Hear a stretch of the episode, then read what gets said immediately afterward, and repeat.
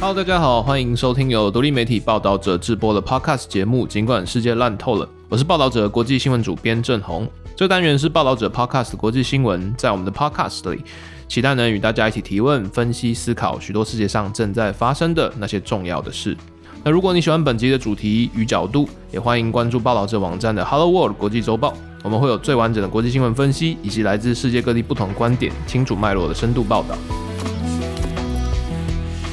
哦，全球娱乐产业的心脏，也就是美国的好莱坞，目前正遭遇一九六零年以来的最大规模罢工。那事实上，从今年的五月二日开始哦，美国的编剧工会就已经发动了旗下一万一千名的成员集体罢工。那在七月十四号之后，美国的演员工会也随之跟进哦。那两大工会所发起的罢工，其实基本上就瘫痪了，就是美国影剧产业的日常制作。那除了就是演员不能拍片。那包括说像是编剧的制作，以及就是已经拍好的电影的宣传，然后或者是首映会等等。那比如说就是像现在是夏天啊，其实夏季的暑期电影档都有很多那种经典强片要上映。那像是现在在电影院强打的汤姆克鲁斯的新电影《不可能任务》，那或者是说诺兰导演的《奥本海默》，其实他们在欧美的一些宣传活动都因此停摆。那不过这场联合罢工的主因哦，其实是影剧劳工与好莱坞大型制片厂之间的薪酬之争。除了就是长期的低薪血汗工作之外，大家这次的抗争主轴其实是针对两件事情。第一个是串流平台的兴起，对于就是美国影剧工业的生态转换；第二个则是 AI 人工智慧的应用，其实已经开始威胁到编剧以及演员的下一代生机。大家如果有比较关注美国的影剧圈生态哦，大概就会发现，从五月开始哦，其实有很多的那种每日的脱口秀已经都暂停播出。比如说像在台湾我们蛮熟悉的 John Oliver 的 Last Week Tonight，然后或者是说呃每天都会更新的 Jimmy Kimmel Live，呃 Tonight Show，然后等等这些紧跟时事的脱口秀节目，已经就是暂停更新，或者是有好一段时间其实没有出现在大家的眼前。那这是因为编剧工会从五月二日罢工以来哦，除了就是我们知道的影集电影它需要编剧之外，像脱口秀，甚至说一些真人实境节目，它背后所参与制作的这些编剧人员，也都因为罢工的号召哦，所以就中断了这些日常节目的运作。那长期以来，美国的编剧工会就一直是好莱坞最具战斗力的劳团哦。像本回编剧和演员工会的同期罢工，其实是两大工会自一九六零年以来的第一次。那也是自二零零八年的编剧大罢工之后，好莱坞影坛时隔数年的第一次大规模罢工。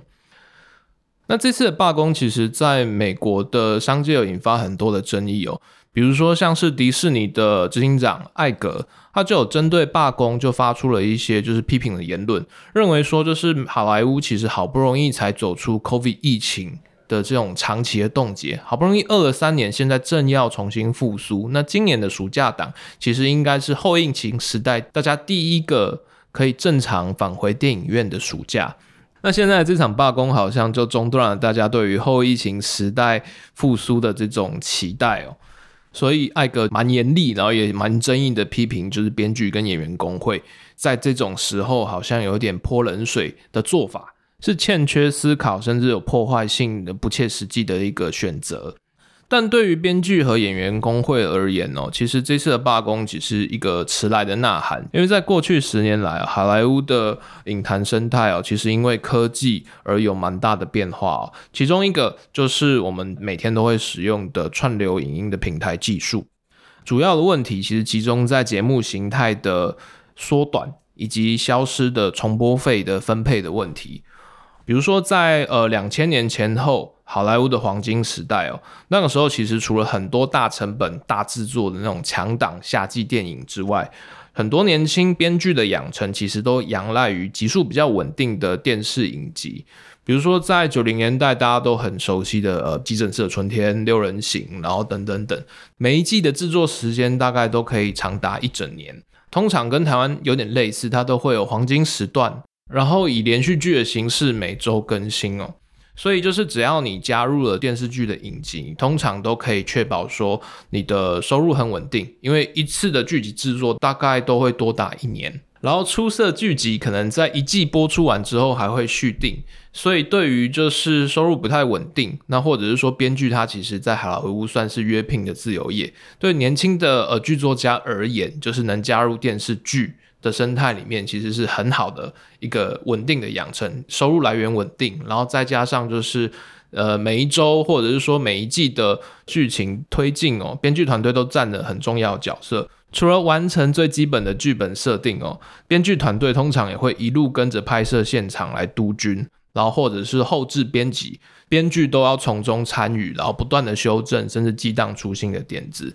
年轻的剧作家在这一段就参与制作的过程之中，通常能培养出很好的团队协调能力，在编剧的时候，不只是在写故事的情节，他同时也要熟悉，就是每个演员他在表演时候的风格，然后甚至是说现场灯光的气氛等等，他才有更具体的想象，然后来把下一次的脚本做更精彩的发挥。因此，透过这种电视剧的养成哦，其实在八零年代、九零年代，甚至到两千年代的初期，它都是就是培养好莱坞新一代。呃，剧作家的一个很重要的背景温床。然后这些电视剧的养成呢，除了在美国本土很受到欢迎之外哦，他们也会在不同的国家或者是说不同的电视频道不断的授权重播。那这些经典影集每一次的重播，其实都会产生出所谓的重播费用。那这笔重播费其实对于剧组，特别是编剧人员来讲，其实是一个非常重要的收入来源。重播费用有点像是版税的概念，意思就是说，当这一部剧集，比如说《六人行》好了，它在完成它的首映播出之后，编剧们他会得到一笔授权金。《六人行》这部剧它可能会卖到世界各地，然后卖到世界各地会有海外授权费，那或者是发行 DVD 的费用，它会有版税。除此之外，它可能每逢周年等等，它会有重播，或者是在一些呃冷门时段。用来做垫档的戏剧，那只要每一次重播或者是每一次再制，它其实都会生成一定比例的费用。这个重播费又会再提拨一部分给当初参与这部连续剧的演员或者是剧作家，作为就是他们当初知识劳力产出的一些回馈。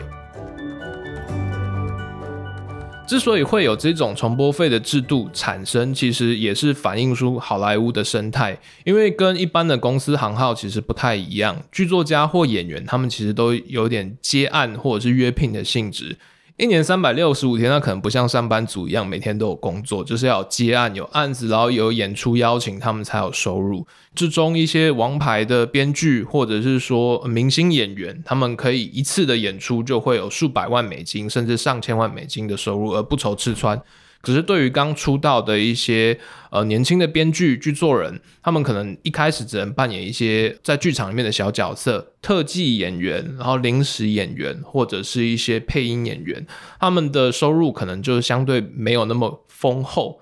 那这些重播费的分享哦，其实对于年轻的编剧而言，它有点像是整个收入的保护伞，可以确保你做了一部出色的作品之后，你有足够的时间来缓冲，然后来进行下一部剧本的发想与制作。所以，好莱坞的工会才会在几次抗争之后，与制片方就达成协议，以这种重播费的方式，跟这些劳动者分享每一部作品产出之后。仍持续循环的一些利润分享，但事情大概在过去十年里面出现了一些变化。第一是关于影视生态的改变，过去我们可能会以 DVD 的发行量，然后或者是电影的票房收入来作为每一次重播费或者是每一次编剧合约的调整。但是从二零一三年，就是 Netflix 的崛起，象征着就是全球影视走向串流平台之后。整个影剧，包括连续剧的生态、集数结构都有所改变。同时，在二零二零年，就是全球 COVID-19 疫情爆发之后，其实电影院的票房几乎就是一夕之间消失，直到今年才缓步恢复哦。但在过去十年内，因为 Netflix 的崛起哦，全球已经进入了串流影音的平台时代哦。电视的影集从以前的每周固定时间连载。的这种连续剧模式，开始变成一次上传一整季串流平台的随选随看所取代。在这个状况之下，就是影集的选题数量虽然变得更为多元跟丰富，但每季的剧情集数跟制作流程却因此被切得更碎也更短。比如说，我们刚刚讲在电视连续剧的时代哦，影集的每一集集数大概会落在二十到三十集左右作为一集，可是，在串流平台当道之后，每一季的影集它的集数会缩减到大概六八甚至十。基本上就是电视连载的一半集数而已。那这一方面是因为就是随选随看，还有就是一次一口气看完一整季这个观影形态所导致哦。比如说今天串流平台它如果一次上传三十集的连续剧，那我要一口气看完，对于一般的呃阅听者可能就会缺乏集中力或耐心，所以大概六到八集的这个集数变成一个黄金公式。但这种转变其实就直接冲击了好莱坞的剧作家，因为在过去，你只要接到一个影集的邀约，你可能接下来一整年的工作就是被预定。但现在在串流平台上的影集集数只有过去的一半，它的制作时间跟流程也比过往一年一季的连续剧来得更为紧凑。串流平台为了加速，就是每一个影集六到八集的时间跟成本。现在惯常的做法，通常会把编剧跟制作方切开。比如说，像这次工会抗争的其中一个理由，就是在说好莱坞现在呃串流平台太过滥用于所谓的迷你屋的制作方式。在过去，电视台要制作新的一部连续剧，它可能有一个新的 idea，然后要把它画成连续剧之前，它会做一个试播集，然后用试播集，然后再跟电视台的顾问，然后管理层、行销来做一个评估开会，来确定是不是要下定这一部连续剧，下定之后才会正式开拍。但是在串流平台的这个加速的制作过程里面，大家发现，如果你还要重新再拍一个试播集，然后再来讨论，然后再重新开拍，拍摄流程跟成本其实是会有一些重复，甚至没有办法跟上一年可能要好几部同时制作的这个要求。于是好莱坞的制片商就是形成了所谓的迷你屋。迷你屋的意思其实就是制片商接到了一个 idea，然后要评估要不要下定这个剧集，或者是要拍摄之前，他们会召集可能四到五个呃编剧，在六到八周的时间，要求他们就这个剧情的主旨，然后生出一个整季的大纲。那包括就是说角色的基本背景、角色的分配以及每一集的剧情推演，透过迷你屋生成的这一份整季剧情大纲，然后。好莱坞的片商主管们才来判断说，那这个故事有没有发展性？但是迷你屋他们所负担的工作，其实正好是整部呃连续剧或影集里面它最困难且最重要的一部分，也就是它要设定这个故事的世界观，然后甚至说每一个主要角色的基本背景差异。但是，当迷你屋的大纲生成之后，高管通常会有蛮长一段时间，或者是时间并不固定的评估期。那这段评估期有可能会拖到半年，甚至一年之久。中间这部剧情发想，随时可能会被冻结、取消，或者是无限期搁置。所以，通常就是迷你屋的编剧在完成了初期工作之后，他们就会转向下一工作，因为他们没有办法等待，就这部剧情是不是要。继续进行。那如果就是制片方决定要采用迷你屋所提出来的草稿，有的时候他们会另外再找一批资深的编剧来负责这件事情。那反复循环之下，就会让这些迷你屋的可能比较资浅或比较年轻的编剧，他们就会不断的现在就是为人家来打地基的这个工作。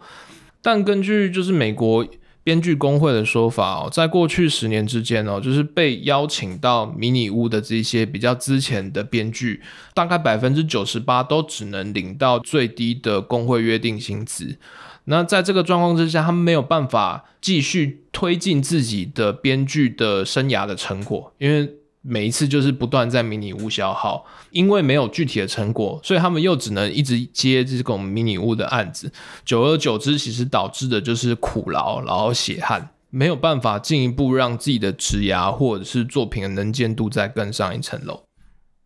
那除此之外啊，就是我们刚刚也有提到，就是重播费。重播费在串流平台的生态里面也变成一个非常资讯不透明的存在啊。因为在过去，比如说电视的授权它有收视率，然后或者是说你在版权卖到国外，它会有一笔授权费。可是现在几乎所有的影剧作品都在串流平台上播映。那串流平台它就等于是我们在收看影剧作品的唯一平台。比如说我这一部戏由 Netflix 独占。那无论是在台湾、日本还是美国，它都是由 Netflix 来做网络发行，因此它其实不存在就是第二次授权。那或者是说，Netflix 其实也不会透露说，就是它每一部剧集它的重播数或收看数，甚至是说它的利润怎么怎么样评估。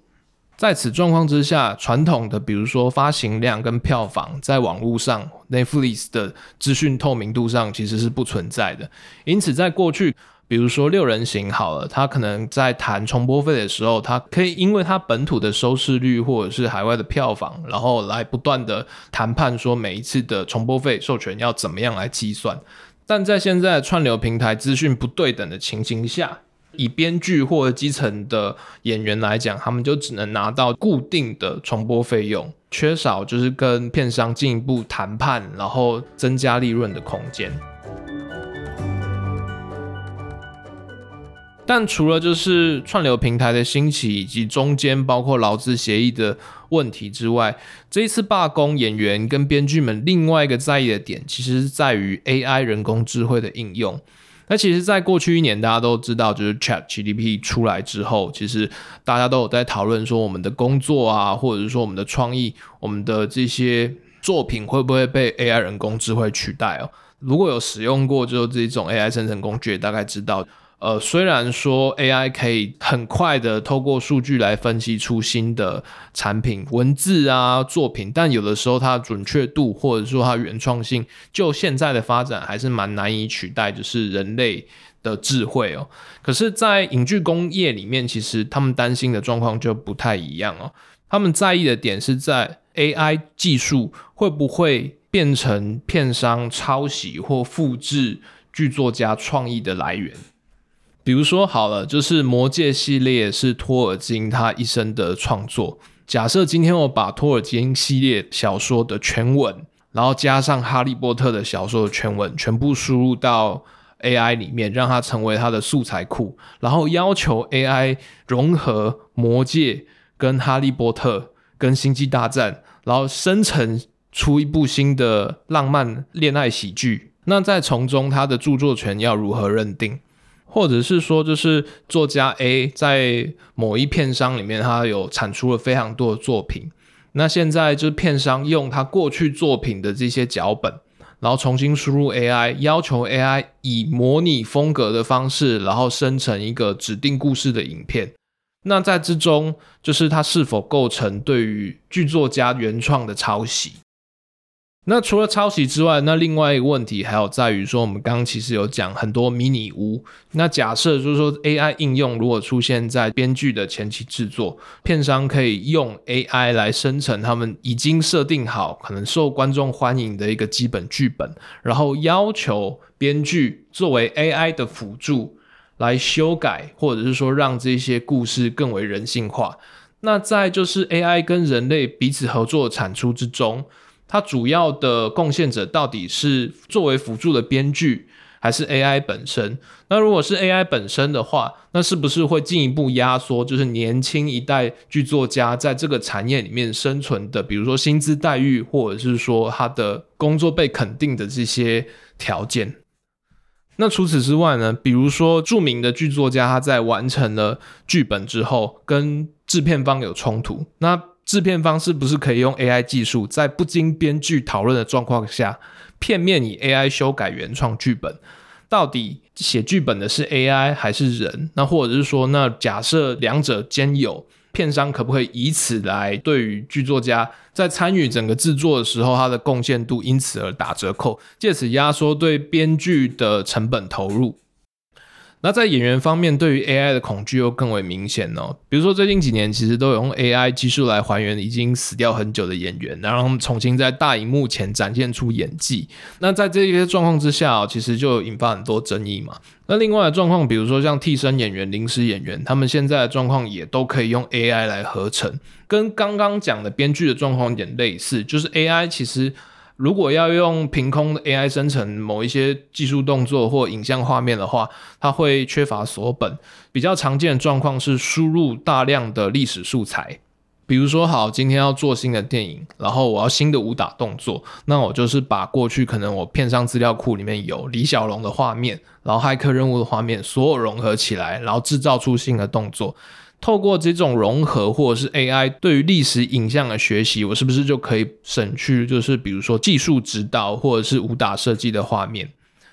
那除此之外，就是在现在的串流平台跟演员之间的合约，其实也都会约定说，你的声音或者是说你提供给片商的这些，包括试镜或者是试录，或者是说被剪掉的这些演绎画面，它其实都是我的呃财产的一部分。片商可以无限制的来做使用或运用，但这些应用是否包含，就是可以把我这些动作、我的表情、我的脸部画面，甚至我的声音的声线，全部输入成 AI，成为 AI 融合新的演员的一部分，在之中就有引发很多的讨论，因为其实各国对于 AI 的应用都还在讨论的阶段。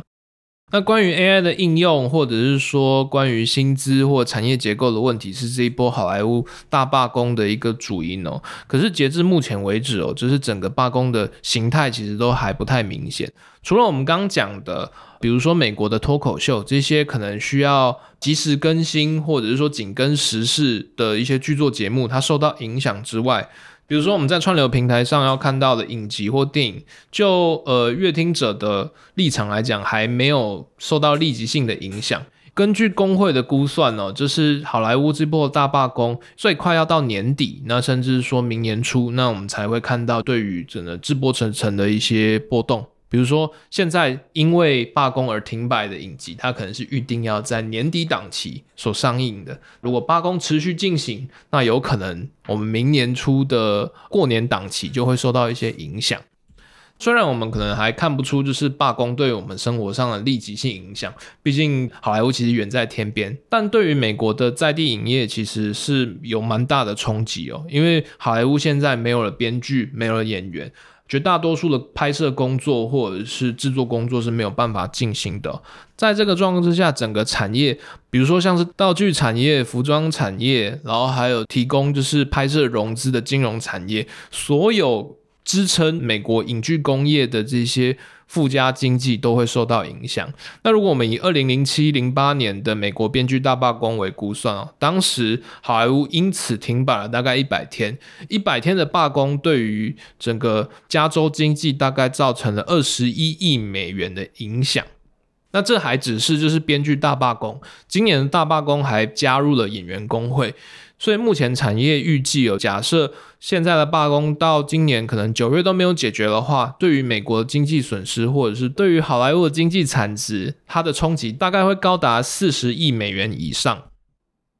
但损失这四十亿美元到底对谁来讲比较伤？其实目前劳资双方都还在非常。紧张的割喉谈判哦，像是呃以制片厂为代表的资方就不断的透过媒体在放话，要延后这种劳资谈判，只要拖过十月，他们认为就是工会的这些基层编剧啊，就会因为破产、个人财务的问题而被迫与就是资方达成协议而让步。但是，就劳方的代表也会认为，现在的罢工时机其实也正好打到了这种大型财团的痛处，因为大概从去年开始，各大串流平台都在做财务的重整，大家都非常期待，就是今年的影视表现啊，或者是订阅表现，能够来摆脱就是后疫情时代的颓靡姿态哦。所以，此时的罢工对于好莱坞的瘫痪呢，其实对片商而言也是很大的一个失血。因此，双方这样就陷入了这种彼此一来一往的割喉战。不过，好莱坞每一次罢工其实都会有一些新形态的转变呢。比如说，像一九八八年的时候，好莱坞也曾发生过一个长期的罢工。当时就是各大电视台为了要弥补多达数个月的罢工损失，因为没有节目可以，没有连续剧可以上档嘛，各大电视台就开始在狂播体育节目，然后体育直播。那甚至当时的福斯电视台就是为了要垫档，而创造出了警察实境节目《Cop》。二零零七零八年的美国编剧大罢工也对于就是整个电视产业造成类似的冲击哦。而当时美国电视台变动的其中一个意想不到的结果，其实是捧红了川普。其实川普在二零零四年左右，就是大家都知道他有一个真人实境节目叫做《谁是接班人》（Apprentice）。啊，那个节目其实大概在二零零七零八年之前，就是因为收视率不佳，然后反应不佳，所以一度要被腰斩。但是因为编剧罢工导致就连续剧要接档的时间不顺，所以电视台那边在续约之后，那决定好延长《谁是接班人》的这个制作成本。虽然说实境节目一样需要编剧，但他所需要的编剧可能介入的程度没有那么高，因此跟工会之间并没有合约的约束。所以在二零零七零八年的罢工之后，谁是接班人？他不仅就是节目时数延长，而且还升级变成就是名人版的谁是接班人。那当时因为没有其他的连续剧可以来接档哦，所以谁是接班人得到了相当大的曝光率。那川普成为就是诶、知名有钱人的形象也因此更根深蒂固。那这也就是影响他后来从二零零八年开始开始积极对于政治发言，甚至种下他日后投身政坛，然后在二零一六年当选美国总统的意外发展。在罢工期间，有许多就是年轻编剧，他们都表示哦。呃，虽然好像这罢工让他们没有收入，甚至就是未来前途茫茫，但他们就认为说写故事这件事情对他们来讲是一种骄傲，而且是职业尊严。之所以愿意勒紧裤带，然后硬着头皮要罢工，其实要求只是一份合理、被保障、有尊严的公平待遇哦。那过程之中，工会虽然支撑了很多，但也有一些就是编剧的前辈，比如说我们刚刚讲了几个脱口秀的一些知名主持人哦，他们现在虽然因为罢工的关系，就是整个节目停摆，但比如说像是 Jimmy Kimmel，他本身也是编剧工会的成员之一，他就自掏腰包，然后来支应，就是在整个剧组停工之间，脱口秀团队包括其他可能呃灯光师、音效师，所有人的薪资还能照常发放。那目的就是希望说，透过每一次的罢工，每一次的劳资谈判，能够给下一代有才华的年轻人更多发挥，然后可以赖以生存的机会。那以上就是这一集的，尽管世界烂透了，我是报道者的国际新闻主编郑红。那如果大家对于本集内容有什么想法或建议我们的方向，也欢迎透过社群私讯或 Apple Podcast SoundOn 的五星留言功能来告诉我们。那如果想阅读更多的新闻内容，想知道更多的故事，也欢迎点进报道者网站的 Hello World 国际周报或其他深度的新闻专题或评论报道。最后，报道者是一个不收广告、没有付费墙的非营利媒体。如果你认可我们的报道、新闻记录的故事，欢迎大家透过定期定额单笔捐款的方式支持我们。谢谢大家的收听，我们下次见，拜拜。